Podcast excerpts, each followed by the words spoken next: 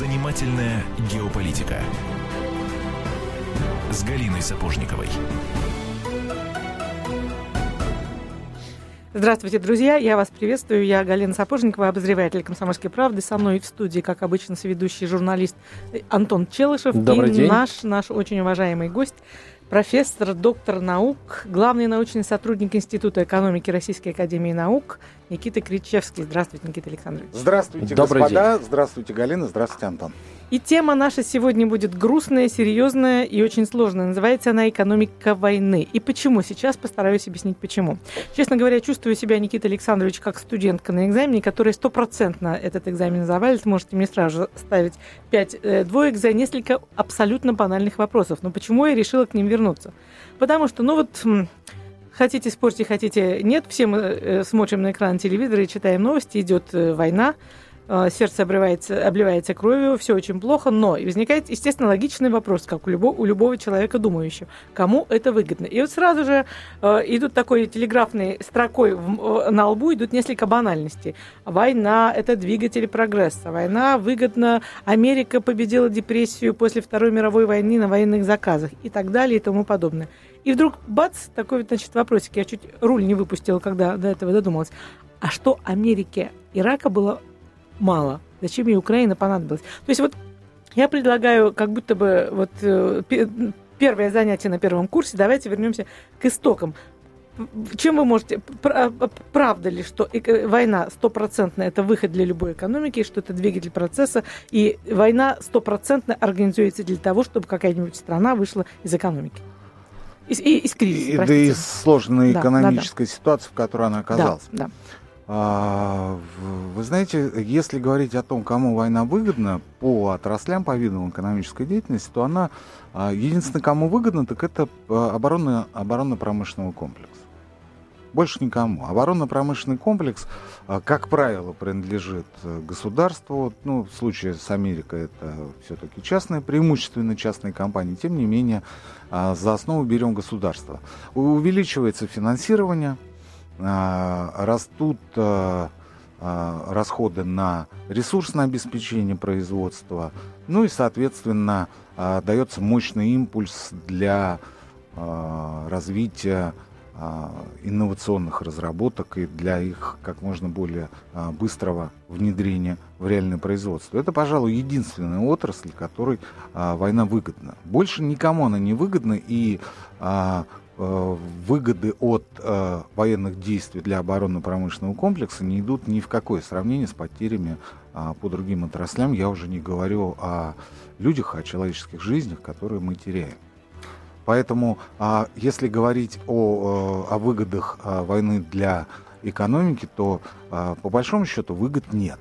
Есть аналитические исследования того же Всемирного банка, которые однозначно говорят о том, что после гражданской войны, а на Украине сегодня не что иное, как гражданская война, для восстановления экономики этой страны а, на довоенных рубежах потребуется от 10 до 15 лет.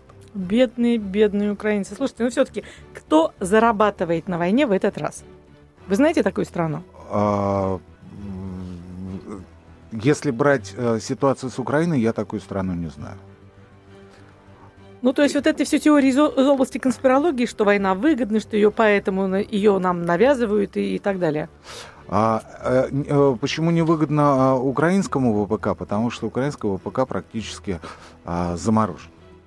А, Ну, э, еди- ну, единственный в данном случае аргумент, э, самый главный, это то, что официально издано распоряжение о прекращении военно-технического сотрудничества с Россией. Более того, я сейчас скажу э, одну вещь, которая наверняка а, неизвестна подавляющему большинству, если не всем нашим слушателям. Э, Украинцы, когда а, на Украину пришли американские советники, передали американской стороне практически все наши совместные а, наработки в чертежах и в технической документации. Бо- Вот это новость. Больше того, а, американцы попросили украинских э, военспецов э, заполнить специальные анкеты, с кем они контактируют из э, российских специалистов. Буквально с указанием телефонов, домашних адресов, если есть, и а, электронных почт. Что-то из области начала 90-х и Бакатина, который сдал схему прослушки в американском посольстве. А, годы идут, времена меняются, а, политика, стратегия, тактика а, межгосударственного противостояния остаются прежней. Вот а, это мне а, говорил человек, который имеет самое непосредственное отношение к российскому оборонному комплексу. Это человек, который руководит одним из крупнейших оборонных российских предприятий. И, кстати говоря, контактировал до недавних пор с украинской стороной. Сегодня не зря же нам а, говорят и а, Дмитрий Рогозин, и да и Владимир Путин, на военно-техническом сотрудничестве с Украиной можно ставить крест и рассматриваются сроки когда мы можем заместить эти потери. Называется 2-3 года. Я думаю, что эти цифры реальны. Никита Александрович, ну вот давайте эту тему до конца э, доиграем, что называется. Э, вот когда э, в СВР обнаружили предателя по Атева, служба внешней разведки об этом открыто заявила. А сейчас, когда, вот как вы говорите, э, сдали все украинские военспецы э, своим американским да. Э, советникам, там, бог знает кому еще, вот эту информацию, а почему наши молчат? Потому что, ну, пару месяцев назад был разговор о том, что Украина может что-то там передать, и как-то все стихло после этого, и не слышно, и не видно. Я бы не сказал, что кто-то молчит. Я только что говорил о том, что и Рогозин, и Путин а, публично и неоднократно говорили о том, что военно-техническое сотрудничество с Украиной прекращено. Это было до указа Порошенко. Ага. И нам потребуется от двух до трех лет для того, чтобы установить а, собственное производство по тем видам комплектующих, которые изготавливались на Украине, а, на российской территории. А об этом, об этом никто особо и не скрывал, но просто детали, детали не uh-huh. раскрывались. Почему? Потому что а, и без того обстановка очень тяжелая, очень напряженная. И, и отношение к украинцам... Есть ли смысл, да, есть ли смысл дополнительно ее нагнетать? К украинским военным, к сожалению, а все хуже с каждым днем. А ведь военные заводы были именно на юго-востоке, ну, в центре, на западе Украины всего не было. Днепропетровский Южмаш. А потом мы будем говорить уже о КБ Антонов, о других оборонных предприятиях. Но будем говорить уже, я полагаю, после выпуска новостей, дорогие друзья, которые буквально через несколько минут в прямом эфире радио «Комсомольская правда». А, кстати, следить за новостями мы будем и по ходу этого разговора тоже, потому что времена нынче такие, что куда ни плюнь, в новость попадешь. Да, ну, к сожалению. Никита Александрович, да, попали, попали. А в какую конкретно новость попали, мы сейчас уже э, по ходу выпуска Сообщим, передадим слово нашим э, информационщикам. Комсомольская правда, прямой эфир, оставайтесь с нами. У нас в гостях доктор экономических наук Никит Кричевский. Занимательная геополитика.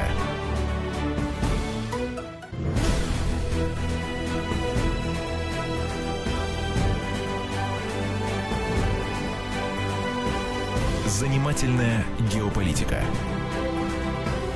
с Галиной Сапожниковой. 17 часов 17 минут, время московское. Можете э, загадывать желание. Обращаемся мы к нашему гостю, доктору экономических наук Никите Кричевскому. А, Галина Сапожникова, обозреватель «Комсомольской правды», я Антон Челшев. Никита Александрович, а, вот объявили Рогозин, Путин о том, что импортозамещение включим в отношении а, вот тех проектов, которые мы совместно с украинцами реализовывали. Почему такая, э, такая слепая вера была в наших украинских партнеров? И почему мы это самое импортозамещение не включали на протяжении 23 лет, что мы живем в рамках отдельных, в границах отдельных государств? Что обыватель, что общество, что государство а, живут а, по одним и тем же а, неформальным канонам. В данном случае а, действия а, наших а, государственных а, властей следует а, расценивать с позиции известной поговорки «пока гром не грянет, мужик, мужик? не перекрестится». Ага. Надеялись то на одно, то на другое. В основном на извечный русский авось. Надеялись на то, что кто бы ни был а, во главе Украины, а, украинской а, промышленности, украинской экономики это выгодно, я имею в виду военно-техническое сотрудничество, потому что это гарантированные доходы, гарантированные заказы, гарантированные рабочие места, и поэтому никто это менять не будет. Ну, посмотрите, в течение полугода ситуация на Украине изменилась кардинально. И чем кончилось? Кончилось тем, что а, мы по некоторым а, позициям, по некоторым комплектующим остались голые. Почему это не было сделано раньше? Я полагаю, что это нужно было сделать, ну, не 20, конечно, лет назад, а не 15, тогда до этого и у нас бы руки не дошли, но а, в течение последних 10 лет мы просто обязаны были максимально сконцентрировать оборонное производство внутри России, потому что это вопросы уже национальной, простите, безопасности России, а не межгосударственных отношений. Конечно, Платон мне друг, но истинно дороже, экономика а Украина э, всегда для нас важна, все-таки братский народ, как говорили. Но, тем не менее, когда дело касается э, обороноспособности и безопасности государства, здесь нужно быть максимально предельно аккуратным, осторожным и уж, конечно, полностью закрытым от любого внешнего негативного воздействия, тем более вот такого, которое случилось за последние месяцы во взаимоотношениях с Украиной. Ну, мне кажется, вот вы сейчас подтверждаете тезис, которого я начала, что война это двигатель прогресса. Почему? Потому что, ведь, э, если мне не изменяет память, именно э, газовые наши конфликты времен Юлии Тимошенко стимулировали ускорение строительства Северного потока. Так?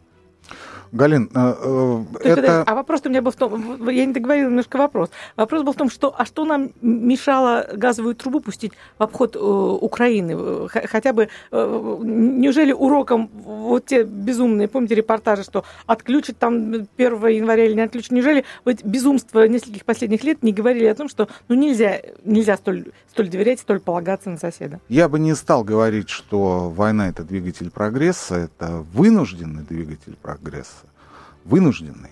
А с таким же успехом можно говорить, что двигатель прогресса, извините, лень человеческая. Да, да, очевидно. Согласитесь, да, да, да. На самом деле а, двигатель прогресса а, это интеллект, это компетенция человека, это а, те разработки, те инновации, которые вот сейчас в эти мгновения где-то может быть, даже в тех же самых гаражах кто-то изобретает и кто-то испытывает опытным образом. И, кстати говоря, вы очень э, точно подметили э, тенденцию с альтернативными газопроводами, с Северным потоком и с Южным потоком, который, я уверен, будет построен.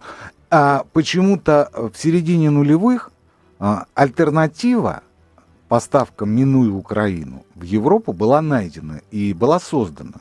И в данном случае мы не будем говорить э, о цене вопроса, потому что это вопрос для специалистов. Мы будем говорить о самом факте, о том, что это по факту случилось.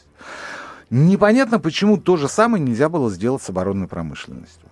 Но э, будем считать, что руки не дошли, что хотели, что казалось, вот-вот сейчас начнем уже это делать. А может быть и э, физических возможностей у нас не было. И э, сегодня мы просто вынуждены поставлены перед необходимостью это осуществить как можно в более короткие сроки, потому что, повторюсь, это э, вопрос национальной безопасности. Вообще симптом, да? Легче нам, как оказалось, легче договориться с Германией, Швецией, Финляндией и проложить огромную трубу по дну моря, нежели диверсифицировать э, собственный ВПК, в котором триллионами воровали как нам официальные лица заявляли. Потому что осознание о необходимости соблюдения государственных интересов приходит после коммерческой выгоды, которую несет в себе строительство, например, Северного или Южного потока. А, был период в истории российского государства, это нулевые годы, когда мы а, а, любую проблему измеряли деньгами. Сегодня, в 2014 конкретно году, мы, мы уже поняли, слава богу, мы наконец-то поняли, мы наконец-то начали осознавать, что не все в нашей жизни меряется деньгами. Как, например, можно измерить национальный дух, как можно измерить патриотизм, как можно измерить, в конце концов, э, любовь э, к своей родине, а как можно измерить э, в материальном плане вхождение Крыма в состав России. Ну, все-таки кое-что в материальном плане измерить можно. Я э, намекаю э, на вашу совершенно такую сенсационную, блестящую сегодняшнюю публикацию «Комсомольской правде» о том, что всем ноем, что Украина бедная, денег нет, денег нет, платить нечем, а как же, а как же быть-то, а может быть простить, а может быть забыть, а может быть еще потянуть. И вдруг вы все подсчитали каким-то образом и сказали, что нет, позвольте, Украина может запросто заплатить свои долги, только не делает это по каким-то определенным причинам. Расскажите, пожалуйста, вашу версию. Галина, дорогая, это не моя публикация, а публикация отдела экономики «Комсомольской правды». И ребята действительно молодцы, они очень оперативно отреагировали на я, информацию, которую я разместил вам за вашу поправку, но вы разместили сетях. эту публикацию в социальных сетях, да. в Фейсбуке. На а мы дали все ссылки, Никита на вас. Все да. абсолютно ссылки да, на да, вас дали. Да, да. И да. вы поступили э, очень грамотно, вы поступили а, как настоящие журналисты. Вы выдержали марку И за это вам отдельное спасибо.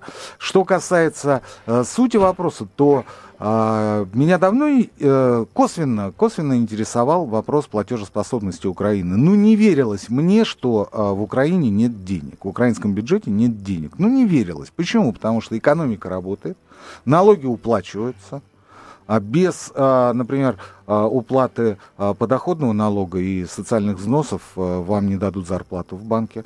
Налоговая служба на Украине как работала, так и работает. НДС, налог на прибыль, акцизы, таможенные пошлины. Все это уплачивается. Все это уплачивается.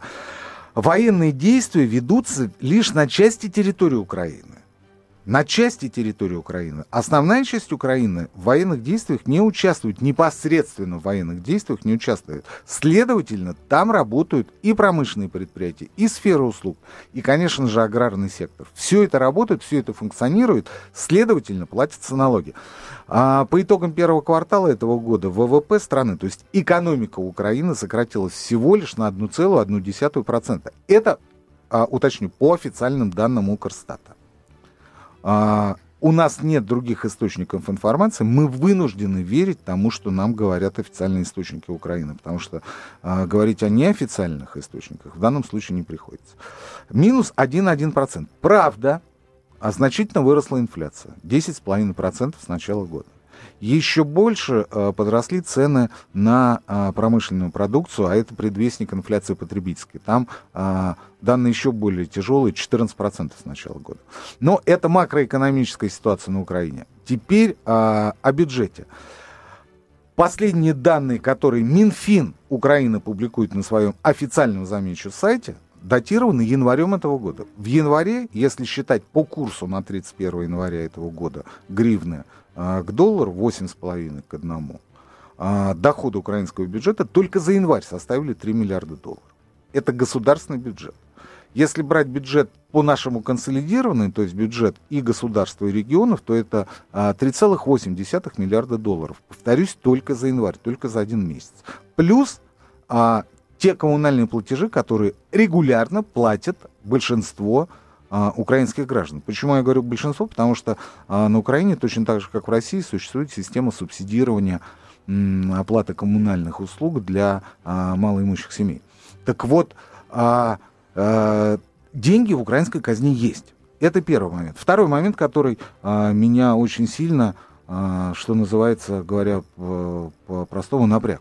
Второй момент заключается в том, что за последнее время а, резервы украинского Нацбанка увеличились а, на 3,9 а, миллиарда долларов. Они сегодня составляют около 18 миллиардов долларов.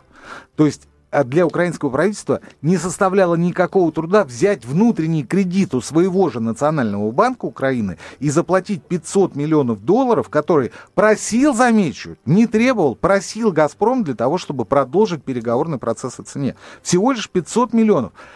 А, повторюсь, 3,9 миллиарда долларов за последние годы, а, за последнее время это прирост а, резервов Украинского национального банка. Из, из этих, из этих 3,9, 3,7 миллиарда это прирост непосредственно в иностранной валюте. Деньги есть, Тогда нет почему, желания. Вот, э, почему не платят и чьего желания нет? Киевского, Вашингтона, Обкомского или э, Брюссельского? А мы поговорим уже после выпуска новостей, который грядет в прямом эфире радио «Комсомольская правда». А в гостях у нас доктор экономических наук, э, профессор Никита Александрович Кричевский. Оставайтесь с нами, друзья, это прямой эфир. Занимательная геополитика.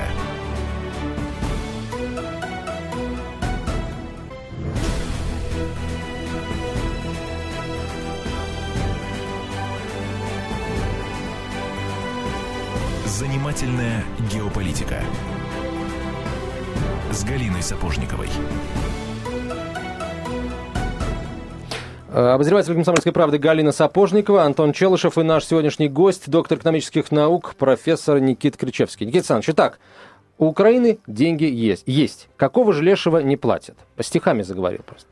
Я полагаю, что это извечная черта украинского национального характера. Пытаться выиграть, мы здесь говорим культурно, интеллигентно, пытаться вы, выиграть в малом, заранее проигрывая в большом.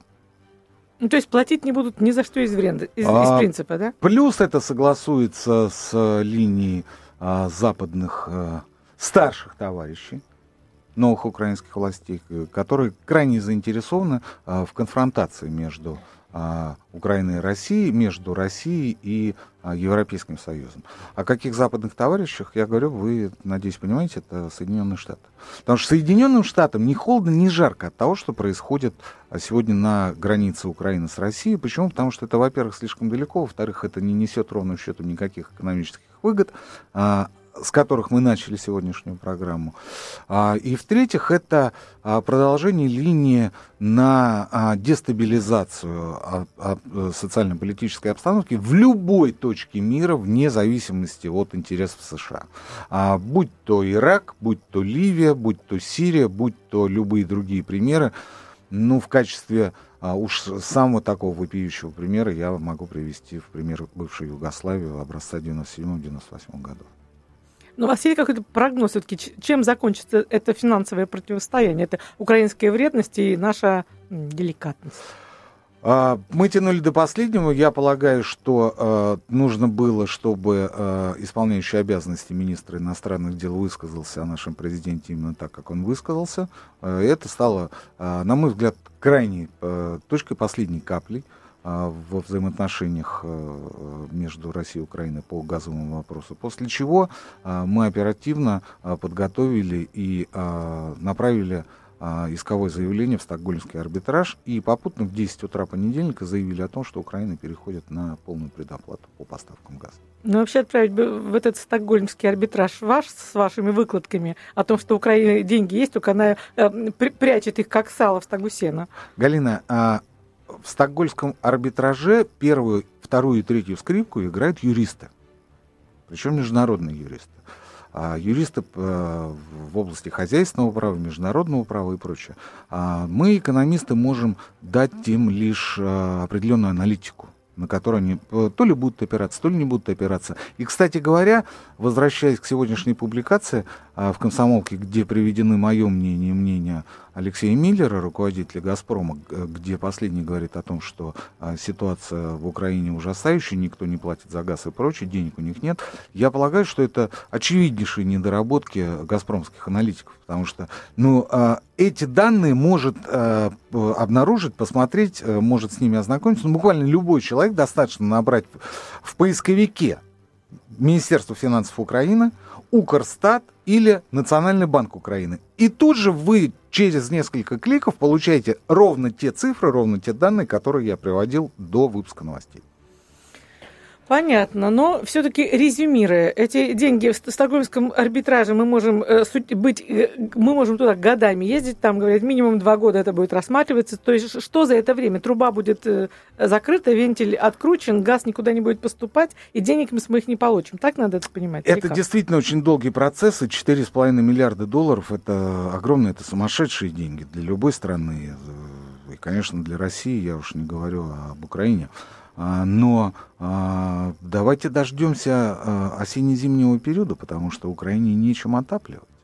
У Ну, них наворует. У них запасов газа хватит э, до октября, как по их собственным признаниям. По поводу воровства.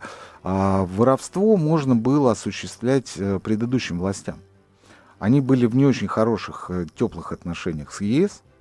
А сегодня ситуация принципиально иная, потому что Украина до октября наверняка подпишет ассоциированное членство с Евросоюзом. И как вы себе представляете воровство газа у своих же новых партнеров? Ну, слушайте, Возникает мы, логичный мы, вопрос. мы тоже братья, и мы тоже были своими же. Что абсолютно им не мешало это делать? Галин, я не сказал бы, что мы такие уж братья.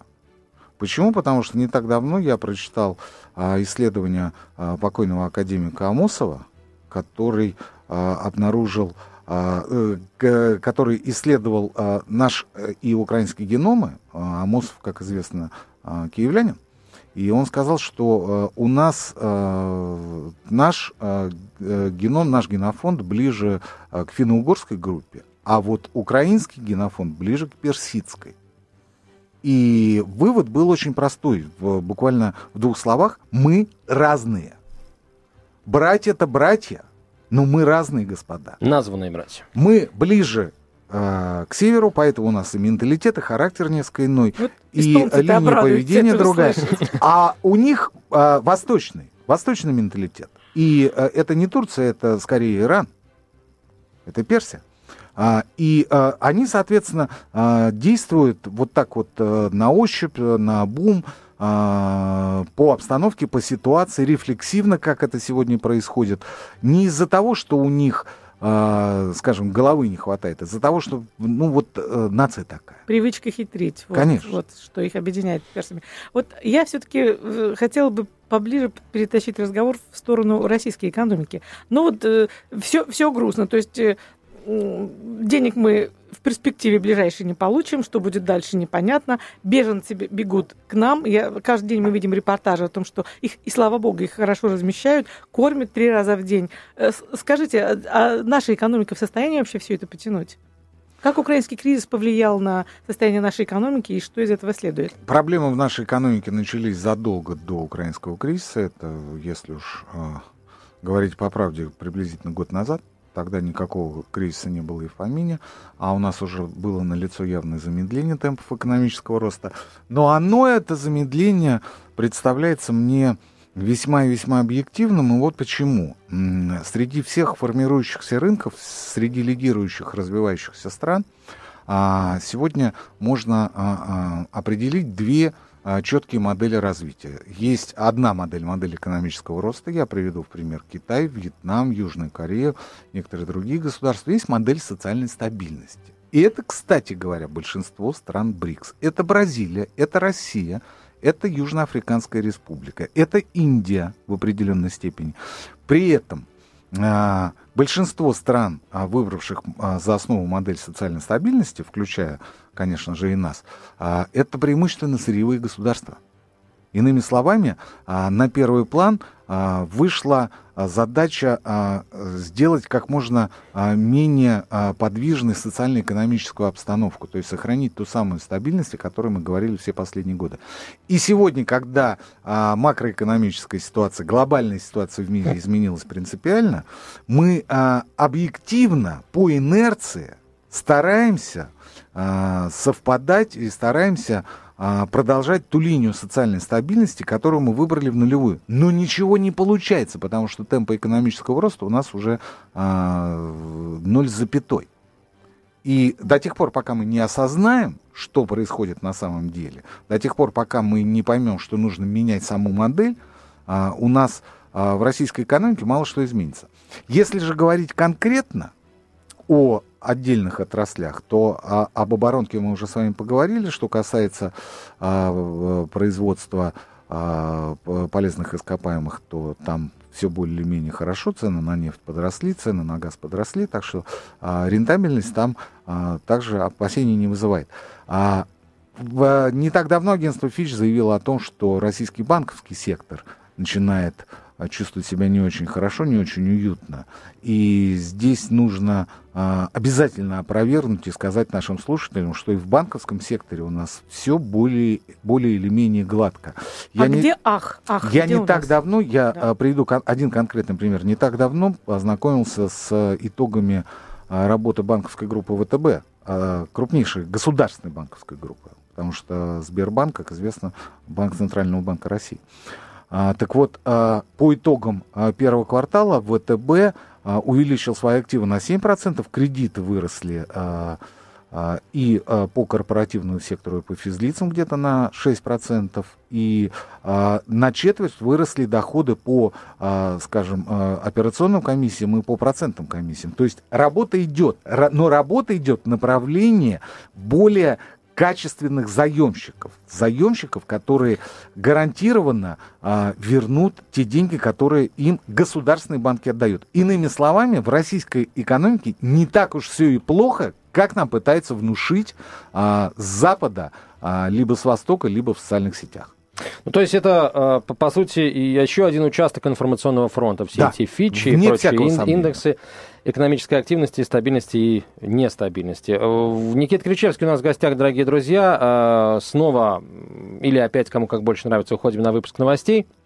Надеюсь, что плохих новостей будет поменьше. Ну, а э, сразу после новостей, Никита Александрович, попросим вас прокомментировать появившиеся сегодня новости о том, что «Газпром» предложил правительству поднять цены на газ, собственно, на 10%. Занимательная геополитика.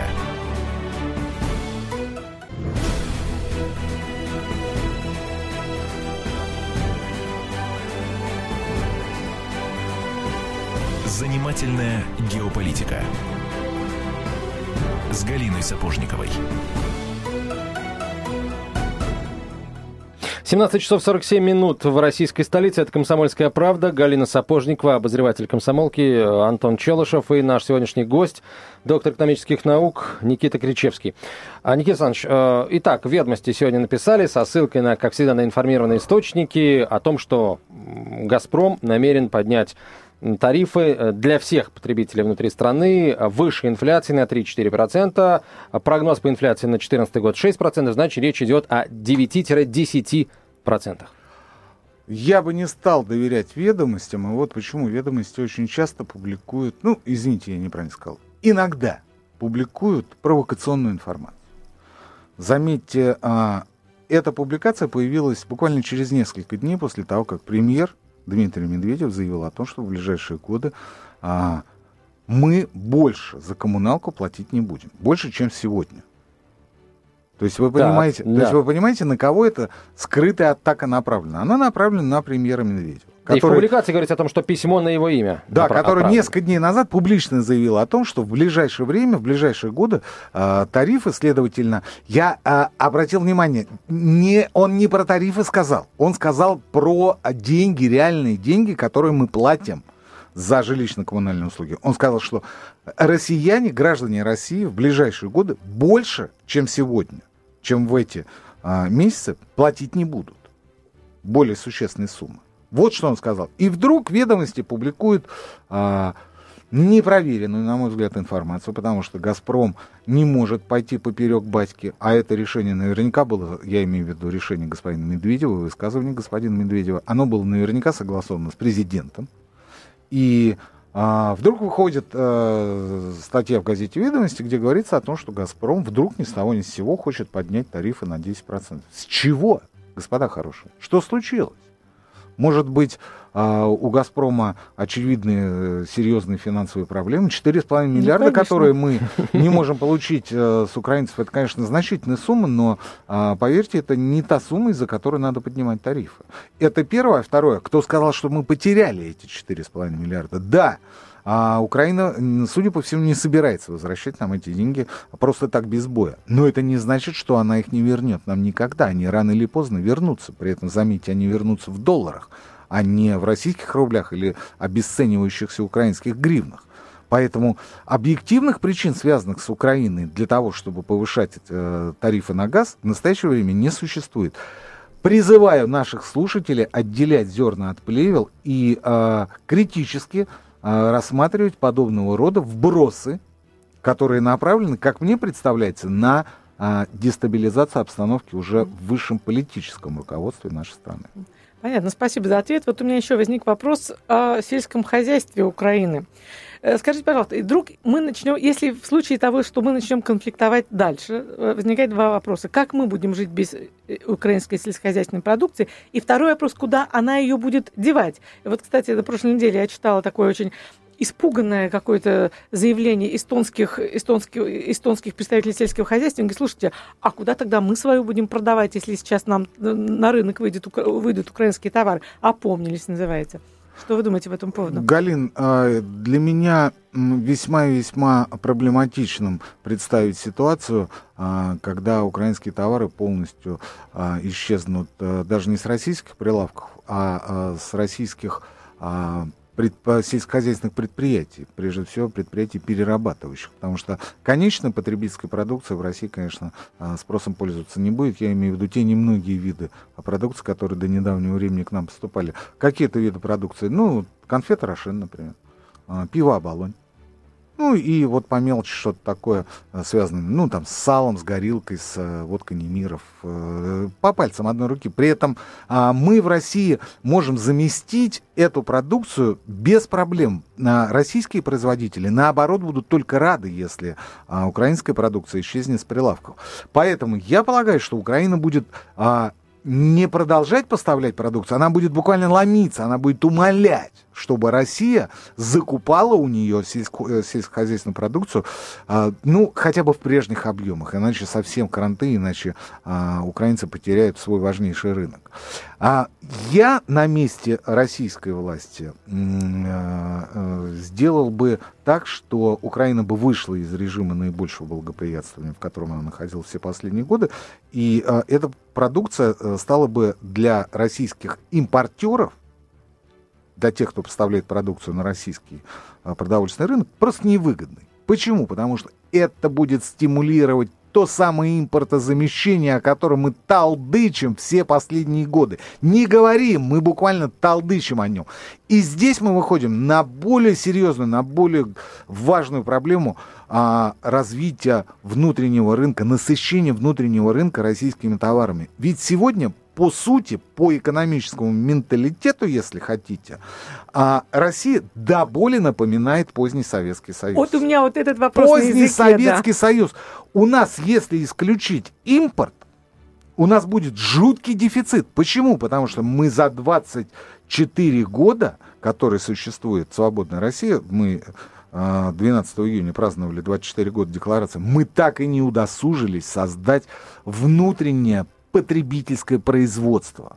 Мы, а, так же как в предыдущие годы, в годы позднего СССР, а, уповаем на импорт, что иностранцы на нас и накормят, и напоят, и оденут, и а, предоставят нам а, все новейшие достижения а, высокотехнологичной продукции. Я уж не говорю о лекарственных препаратах, но это вообще ни в какие ворота. Вы представляете, если а, по каким-то причинам а, будут введены, ну, не дай бог, конечно, санкции на а, лекарственные средства, которые поставляются в Россию, например, из стран ЕС или из Соединенных Штатов Америки. Это же будет катастрофа. А импортозамещения здесь у нас нет. Хотя все возможности, все шансы для того, чтобы насытить внутренний рынок, хотя бы а, развивая потребительское производство в тех же моногородах, в России на сегодняшний день в наличии. Слушайте, вот может быть в этом и есть суть того тайного плана, который все мы пытаемся разгадать, что, а, может быть, там вот э, злые западные силы, зная о нашей ситуации с, с, внутренним производством, нас специально и пытаются втянуть в гонку вооружений, чтобы полностью повторить ситуацию, э, которая была перед развалом СССР году так 85, а, году так 85, пятом, а потом еще обвалить цены на нефть, ну и вот здрасте, здрасте, Здрасте вам, Советский Союз, образца 89-го, 90-го, и э, что было дальше, все мы уже знаем. Галина, сравнение некорректное, и вот почему. А, в конце 80-х, во второй половине 80-х, э, мы жили все больше и больше а, за счет иностранных кредитов, которые мы, кстати говоря, не инвестировали, не вкладывали в производство, а все больше и больше проедали. У нас не было денег, у нас банально не было средств для того, чтобы поддерживать даже собственную оборонку. Сегодня ситуация принципиально иная. И в ближайшие годы, я уверен, она изменится не сильно, потому что резервы внутри самой России, внутри российской экономики, вы не поверите, огромнейшие. Я об этом говорил еще в 2012 году. Вот то, что а, сегодня у нас идет борьба с обналичкой, то, что люди вынуждены платить, вынуждены платить больше налогов, иначе их просто посадят в тюрьму. То, что рано или поздно будет введено прогрессивное налогообложение, то, что началась а, очень тяжело, с огромным сопротивлением, но все-таки пошла борьба с офшорами, это как раз задействование тех немногих внутренних резервов, о которых я вам говорил. А что будет, если мы наконец-то реально всерьез начнем бороться с коррупцией, Галина? Если будет создано а, специальное ведомство, по примеру, например, сингапурских или а, других бюро по расследованию случаев коррупции, а ведь разговоры об этом идут, и я даже а, приблизительно знаю фамилию человека, который может возглавить это ведомство. Ведь если начнется реальная борьба с коррупцией, ни о каком триллионе рублей, который ежегодно растворяется через воровство из государственного бюджета, а, мы уже не услышим. Конечно, будут а, какие-то разговоры между региональными чиновниками. А, Галина Михайловна, не хотите ли приобрести у нас очень хорошую грибоварню? Вы знаете, она, она, дает, она дает неплохой доход. Вот они будут на этом уровне. Вот они будут на уровне белорусов где о коррупции сегодня никто не слышит, где сегодня разговоры у чиновников в коридорах, чтобы не слышали, идут исключительно о грибоварнях или о медовых пасеках. Я Никита согласна на грибоварню, согласна, да. Да, грибы все любят. Тогда а, мы начали эту программу с разговора о том, кому а, выгодна война, кого война может обогатить.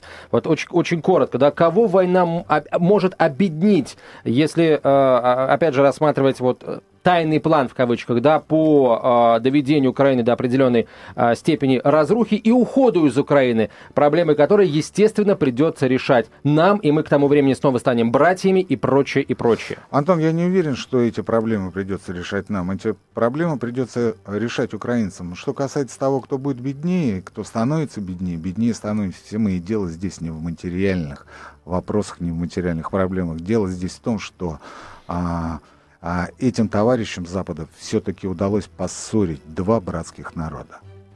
А, Никита Александрович, спасибо вам большое. Доктор экономических наук, профессор Никита Кричевский. Его статью читайте прямо сейчас на нашем сайте kp.ru. Большое спасибо. Галина Сапожникова, Антон Челышев. До встречи. Занимательная геополитика.